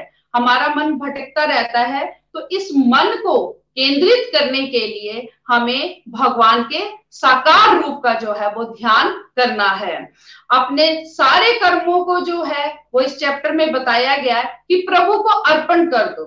जैसे कि हमारे पास जो भी बैंक बैलेंस होता है, हम क्या करते हैं, बैंक में जाते हैं और उस बैंक में जो है वो इकट्ठा कर देते हैं। फिर हमें ये डर नहीं रहता कि हमारे घर में जो है वो पैसा है या कोई चीज है वो चोरी हो जाएगी, हमें ये होता है कि हम सिक्योर हो गए।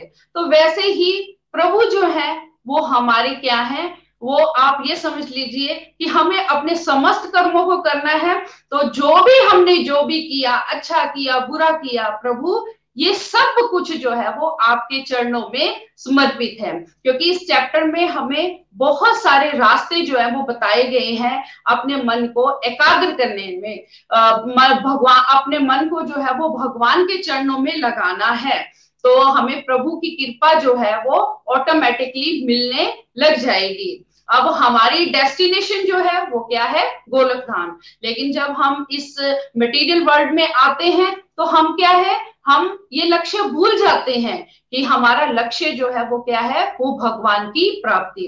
तो भक्ति योग के चैप्टर में जो है वो हमें ये बताया गया है कि तुम्हारा असली लक्ष्य जो है वो क्या है, वो प्रभु की प्राप्ति।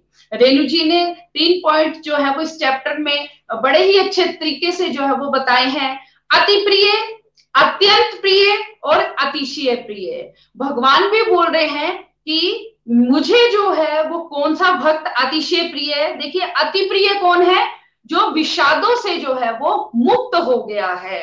और अत्यंत प्रिय कौन सा है भगवान का भक्त, जो स्थिर और प्रभु के चरणों में जो है वो लीन हो रहा है। और जो अतिशय प्रिय है, अतिशय प्रिय सबसे बोले गुड, बेटर एंड बेस्ट। तो बेस्ट कौन है, जिसने प्रभु की लक्ष्य को जो है वो अपनी प्राप्ति का जो है वो ध्येय बना लिया है, है ना। रोज हम जो है वो अपने घरों की सफाई करते हैं, एक दिन नहीं करें तो कितना पूरा करकट जो है वो हो जाता है। तो वैसे ही हमारा मन है, इस मन को सत्संग, साधना, सेवा के जो है वो उस झाड़ू से जो है वो हमने अपने मन को जो है वो साफ करते रहना है। अगर नहीं करेंगे तो उसके अंदर जो है वो बहुत ज्यादा जो है वो हमारा आ, हम लोभ, मोह, क्रोध, अहंकार, ये सब चीजों में जो है वो फंसे रहेंगे। तो हमें नित्य निरंतर जो है वो अभ्यास करते रहना है। जितना हम अभ्यास करेंगे उतना हम भगवान जी के जो है वो नजदीक जाते जाएंगे। जैसे कि एक पॉइंट आज सभी ने जो है वो बोला और मुझे बहुत अच्छा लगा कि हम लोग जो है वो चिंता में फंसे रहते हैं। हमें चिंता में फंस ना फंसकर चिंतन करना है। तभी जो जब हम चिंतन करेंगे ना तो भगवान के इस मृत्यु रूपी संसार में भगवान हमें श्योरिटी दे रहे हैं कि मैं उस मृत्यु रूपी संसार से तुम्हारा जो है वो उद्धार कर दूंगा। तो इसलिए भक्ति योग का मतलब ये है कि हमें अपनी भक्ति के अंदर जो है वो क्या करना है, योग करना है, जमा करना है, प्लस करना है। जो भी हम जहां पर भी हैं वहां से हमें नित्य निरंतर जो है वो प्रैक्टिसेस को अपनी बढ़ाते रहना है। जितना हम सत्संग को सुनेंगे, जितनी हम साधना को करेंगे, तो उतना ही हम जो है वो भगवान के नजदीक जाते जाएंगे। तो कहा भी गया है ना, भक्ति का कोई तुझ तन कर ले, रोज थोड़ा थोड़ा हरि का भजन कर ले, रोज थोड़ा थोड़ा हरि का भजन कर ले। जब हम भगवान के निकट जाते जाएंगे ना तो क्या होता है, हमारे अंदर जो है इस चैप्टर में जैसे बताया कि हमारे अंदर समभाव जो है वो उत्पन्न होना शुरू हो जाता है। जैसे रेनू जी ने एक एग्जाम्पल और दिया, किसी ने अच्छे से बात नहीं की तो हमें ऐसा लगता है हम जो है वो विषाद में आ जाते हैं, और किसी ने कोई अगर प्रशंसा के शब्द बोल दिए तो हम गुब्बारे की तरह जो है वो फूल जाते हैं। तो हमें जो है ये भक्ति योग चैप्टर ये समझाता है कि हमें जो है वो हर सिचुएशन में जो है वो सम रहना है, और जितना हम सम रहने की कोशिश करेंगे उतना ही हम भगवान के नजदीक जाते हुए हम भगवान की गोलोक धाम की नित्य लीलाओं में जो है वो प्रवेश कर सकते हैं। जय श्री कृष्णा, हरि हरि बोल। ना शास्त्र पर, ना शास्त्र पर, ना धन पर और ना ही किसी युक्ति पर, मेरा तो जीवन आश्रित है प्रभु केवल और केवल आपकी कृपा शक्ति पर। हरि हरि बोल। Thank you so much. Hari Hari बोल, हरि हरि बोल। Thank you so much Gita ji, आपको सुन के भी बहुत आनंद आया। बहुत सुंदर सुंदर भाव आपने हम सबके साथ यहाँ पे प्रकट किए। बिल्कुल सही कहा आपने कि ये जो भव सागर है यानी कि दुखों का सागर है जिसमें हम फंसे हुए हैं और हम निकलना भी चाहते हैं, तो भगवान देखिए यहाँ पे कितना सुंदर सरल तरीका हमें बता रहे हैं कि भक्ति योग का रास्ता अपनाओ तो मैं निश्चित ही तुम्हें इस दुखों के सागर से पार कर दूंगा। तो देखिए किसी को भी बंध के रहना अच्छा नहीं लगता, तो ठीक उसी तरीके से हम भी तीन गुणों से बंधे हुए हैं, अलग अलग रस्सियों से हम बंधे हुए हैं। अगर कोई इंसान बंधा हो तो वो खुद अपने आप को नहीं खोल सकता, उसको खोलने के लिए है ना कोई दूसरा आता है तो उसको खोल खोल के वो चला जाता है। ठीक उसी तरीके से ये जो भक्ति का रास्ता है, ये जो हम तीन गुणों में बंधे हुए हैं, ये जो तीन रस्सियां अलग अलग तरह की हैं, अगर हम भक्ति करेंगे तो भक्ति हमारी उन तीनों रस्सियों को, उन तीनों तालों को खोल देगी, है ना। तो इसीलिए हमें भक्ति का रास्ता अपनाना चाहिए ताकि हम जो अलग अलग तरीके से बंधे हुए हैं इन गुणों में, हम उन गुणों से छूट कर है ना भगवान के धाम की हम प्राप्ति कर सके। तो चलिए अब हम चलते हैं अपने सत्संग के बहुत ही ब्यूटीफुल पार्ट जो कि हमारा डेली भजन का पाठ रहता है। तो सुंदर सा भजन सुनने के लिए हम चलते हैं जम्मू रीटा चारक जी के पास। हरी हरी बोल रीटा जी, हरी हरी बोल। हरी हरी बोल जी, जय श्री कृष्णा। आज का भजन मैं स्टार्ट करने से पहले इतना कहूंगी कि आज का जो सत्संग था हमारा बहुत ही प्यारा, और हमारी रेनू मैम और सभी डिवोटीज ने, शमी जी बड़ा ही अच्छे ढंग से हमें समझाया और अपने अपने भाव सभी ने रखे। तो मैं इतना ही कहूंगी कि सत्संग साधना के साथ जब हम जुड़ते हैं तो भक्ति हमारे जीवन में आती है, संतों का संग हमें मिलता है, तो ही हम प्रभु को पहचान सकते हैं। तो आज मैं ये कहूँगी कि जो मेरे भाव हैं कि भक्ति में जब हम जुड़ते हैं ना तो हम प्रभु को आसपास ही जो है महसूस कर पाते हैं। वो कैसे? सबसे पहले तो हम गुरुओं के माध्यम से उनको आसपास महसूस करते हैं। जैसे कि हमारे ये जो गुरु हैं वो एक प्रभु की तरह ही है हमारे जीवन में, जो प्रभु की वाणी को हमारे साथ शेयर करते हैं। तो तभी जो है हम प्रभु को अपने आसपास महसूस करते हैं। कहते हैं ना कि भगवान जरूर आते हैं अपने भक्तों का साथ लेने के लिए। तो मैं तो इतना ही कहूंगी कि हमारे गुरुजन ही हैं जो हमारा साथ देते हैं, हमें समझाते हैं और हमें सही राह दिखाते हैं। तो आज का भजन भी ऐसा ही है कि हम प्रभु पे पूर्ण विश्वास करें कि प्रभु हमारे आसपास ही हैं और हमारा साथ वो जरूर देते हैं। तो चलती हूँ भजन की तरफ। हरि हरि बोल जी, हरि हरि बोल। जय श्री कृष्ण। वो आया था वो आए का कान्हा से पुराना बंधन है, कान्हा से पुराना बंधन है। सुख हर दुख हरता है, सुख करता है, हाथों से सजाता जीवन है, हाथों से सजाता जीवन है। खामोशी को लाचारी को एक पल में ये समझता है, खामोशी को लाचारी को एक पल में ये समझता है। महसूस इसको हो जाता जब भक्त का आंसू टपकता है। इनको जितना समझो कम है, हाथों से सजाता जीवन है, हाथों से सजाता जीवन है। नरसिंह जी का मीरा जी का कर्म कमान बढ़ाया है, नरसिंह जी का मीरा जी का कर्म कमान बढ़ाया है। खुद बिक के इसने भक्तों का हरदम कर्ज चुकाया है। यही मेरा जीवन धन है, हाथों से सजाता जीवन है। दुख हरता है, सुख करता है, हाथों से सजाता जीवन है, हाथों से सजाता जीवन है।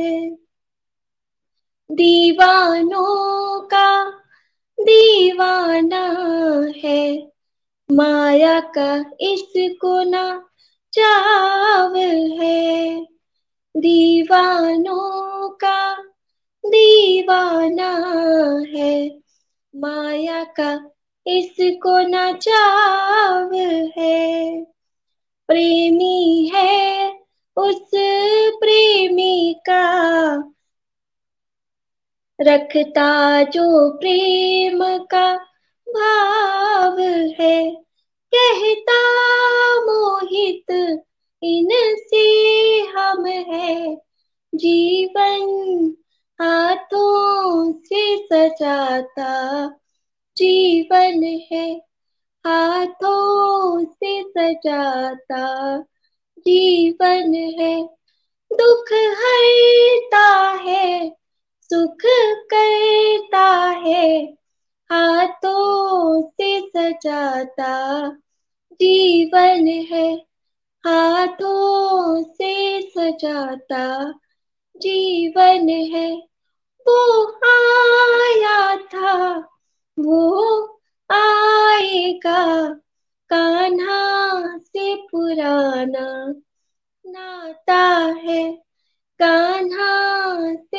तराना नाता है कान्हा से पुराना नाता है। हरी हरि बोल, हरी हरि बोल, जय श्री राधा, जय श्री कृष्ण। हरी हरि बोल, हरी हरि बोल। Thank you so much Rita ji, बहुत ही प्यारा भजन आपने सुनाया और हमारे चैप्टर के साथ टोटली लिंक करता हुआ। सच में खाना से हमारा बहुत पुराना नाता है और इस जन्म में भगवान जी ने उस भूले हुए नाते को फिर से जागृत कराने का बहुत ही प्यारा प्लेटफॉर्म हमें गोलोक एक्सप्रेस दिया है। मैं आपका आभार व्यक्त करती हूँ। Thank you so much. Hari Hari बोल। फ्रेंड्स, लास्ट में हम सबका आभार व्यक्त करते हैं त्रिश्णिका जी का, जिन्होंने बहुत प्यारी शंखनाद की, साथ ही साथ रविंदर जी और नीलम मैम बहुत प्यारी रीडिंग की, शमी जी हमेशा की तरह बहुत प्यारी होस्टिंग थी आपकी, सुमन जी और गीता जी का बहुत प्यारा रिव्यू, और स्पेशल थैंक्स हमारे मेंटर्स निखिल जी, नितिन जी, प्रीति जी इनका, और साथ ही साथ यूट्यूब से, पॉडकास्ट से सुन रहे हमारे व्यूअर्स का, क्योंकि आप लोग सुनते हो तभी हमारा जो इस रास्ते पर हम जो शेयर कर पा रहे हैं उसकी मोटिवेशन आपसे ही मिलती है। इस मंथ से आज हमारे को फाउंडर रूपाली जी का बर्थडे है आज के दिन, तो मैं प्रेयर्स करूंगी उनके लिए भी और आपसे भी रिक्वेस्ट करूंगी कि आप सभी भी उनके लिए प्रेयर्स करें और उनको बर्थडे विशेष कीजिए। हरे कृष्णा हरे कृष्णा कृष्ण कृष्ण हरे हरे, हरे राम हरे राम राम राम हरे हरे। साथ ही साथ हमारी टेक टीम का भी मैं बहुत बहुत आभार व्यक्त करूंगी। और कल फिर से मिलते हैं इंडियन टाइम सुबह साढ़े पांच बजे, क्षेत्र और क्षेत्रज्ञ थर्टीन चैप्टर का सार नीलम जी के माध्यम से सुनते हैं। देखिए फ्रेंड्स, भक्ति योग हो गया, कर्म योग हो गया, बारह चैप्टर आप कर चुके हो। अब भगवान जी हमें ज्ञान देने जा रहे हैं, ज्ञान देंगे तभी तो हम और सिंसियर प्रैक्टिस कर पाएंगे। तो आप सबको भी वेट रहेगी मेरी तरह से। वैसे ही आप सभी भी कल जैसे आज आए हो वैसे ही कल आइए और इस सत्संग का आनंद लीजिए। तो चलिए लास्ट में प्रेयर्स के साथ सत्संग को कंक्लूड करते हैं। हरे कृष्णा हरे कृष्णा कृष्ण कृष्ण हरे हरे, हरे राम हरे राम राम राम हरे हरे, हरे कृष्णा हरे कृष्णा कृष्ण कृष्ण हरे हरे, हरे राम हरे राम राम राम हरे हरे। घर घर मंदिर, हर मन मंदिर, घर घर मंदिर, हर मन मंदिर। हरी हरी। गोलोक एक्सप्रेस से जुड़ने के लिए आप हमारे email address info at the rate of Golok express dot O R G द्वारा संपर्क कर सकते हैं या हमारे व्हाट्सएप या टेलीग्राम नंबर सात शून्य एक आठ शून्य दो छह आठ दो एक से भी जुड़ सकते हैं। आप हमसे फेसबुक पेज और यूट्यूब के माध्यम से भी जुड़ सकते हैं। हरी हरी बोल।